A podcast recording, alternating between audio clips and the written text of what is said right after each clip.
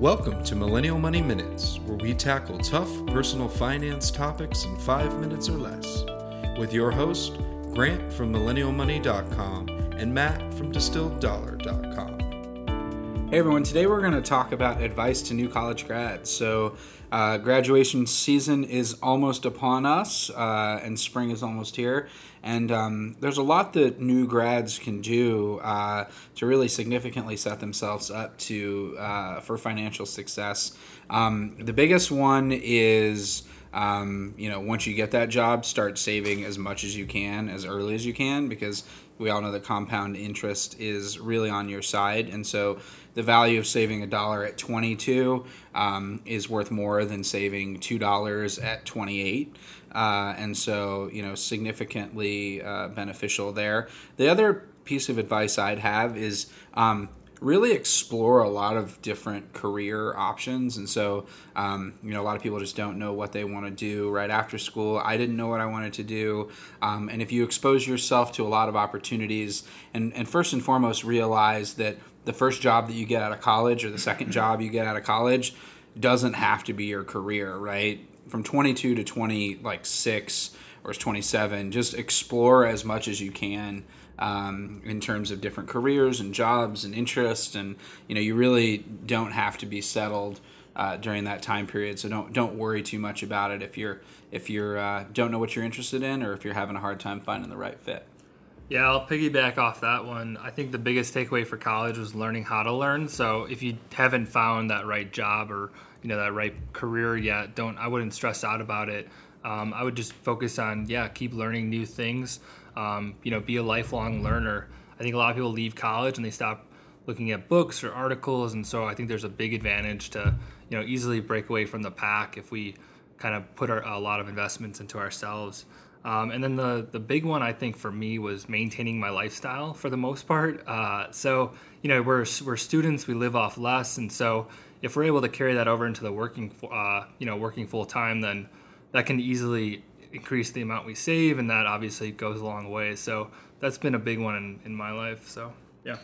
Yeah, and I think um, open up a Roth IRA uh, as soon as you can. Um, that's probably the only good financial decision that I made right after college, um, and just you're able to contribute, you know, five thousand five hundred dollars per year um, in that. The other one is really get smart about if you do have student loans, what the terms are of those student loans, and don't just say, I'll deal with that later or I'll deal with that when I'm making more money. Uh, get a sense for how much you owe and what the terms are and what the rate is, and then do some shopping to see if you can perhaps refinance your loans to a lower rate um, or even consolidate and refinance your loans. Because I know um, you know a lot of people just take out loans from a lot of different sources and um, just get real real smart about what money you do owe uh, and and and so you can start paying it back, or even if you can't start paying it back, at least you know um, you know what what you're in for uh, in terms of, of, of repayment.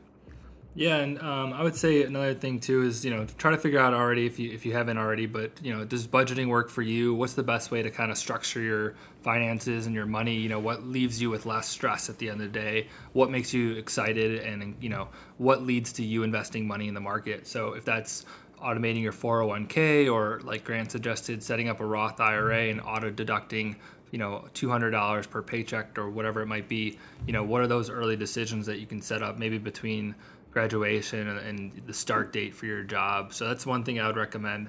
Um, and then I think a lot of people, you know, a year or two into the market, they sort of start to look at um, other opportunities, and naturally, grad school is a big one for a lot of people. If not, you know, they might be looking at it already in undergrad. So I would just say if you're looking at the calculation of increasing your income by going to grad school, just make sure you factor in for lost wages during the years that you're going to school, and just factor that into the overall, you know, financial independence plan or your retirement plan.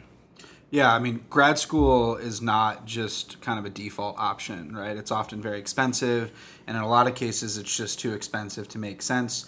So, the biggest thing I recommend whenever you're considering grad school, really understand the ROI of that degree and look into the ROI of that degree. What do people who graduate with that degree, what kind of jobs do they get? What kind of money do they make? And then really look at how long it would take you to repay the money, maybe five years' salary afterwards and if the calculation is more than five to seven years, it might not be worth it. So, um, hope Yeah. this was helpful, and uh, we'll chat Yeah, with thanks you soon. again. See you guys soon. Bye. Thanks for listening to Millennial Money Minutes.